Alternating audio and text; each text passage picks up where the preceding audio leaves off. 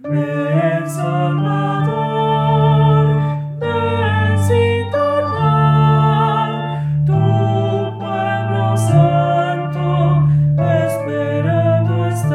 Santo Evangelio según San Lucas.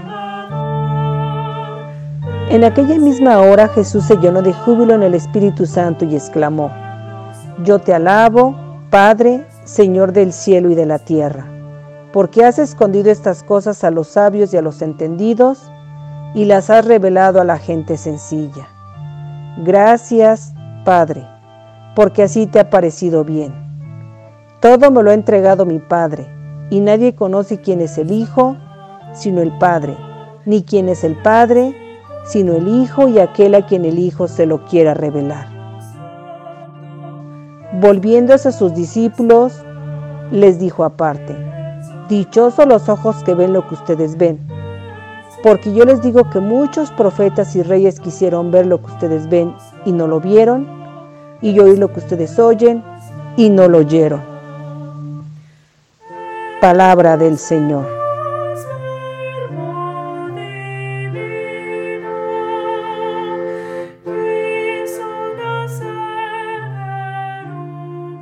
Queridos hermanos, nos encontramos en este primer martes del tiempo de Adviento, un tiempo para meditar en la espera de Jesús, un tiempo para escuchar la voz del Señor, un tiempo para esperar el nacimiento de Jesús.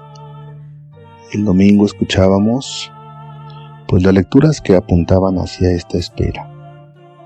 El domingo también bendecíamos nuestra corona de viento.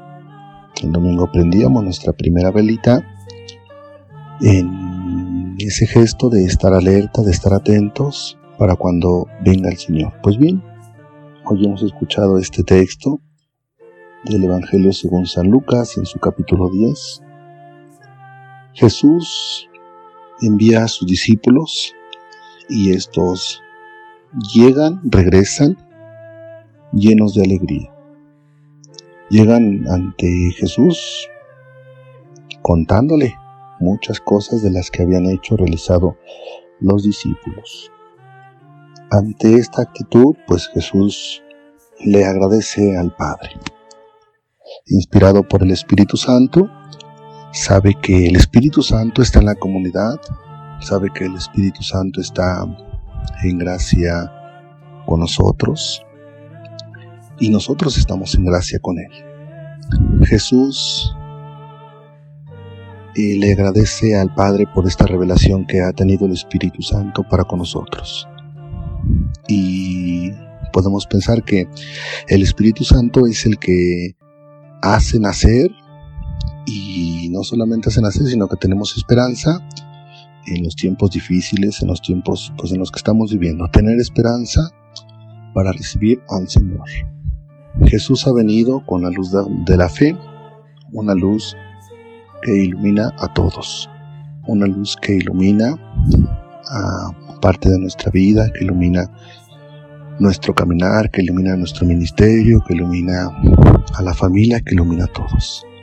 Pues bien, Jesús nos invita en este tiempo de viento a esperar, a tener esperanza, una esperanza positiva, una esperanza alerta, una esperanza vigilante, sobre todo, una esperanza comprometida.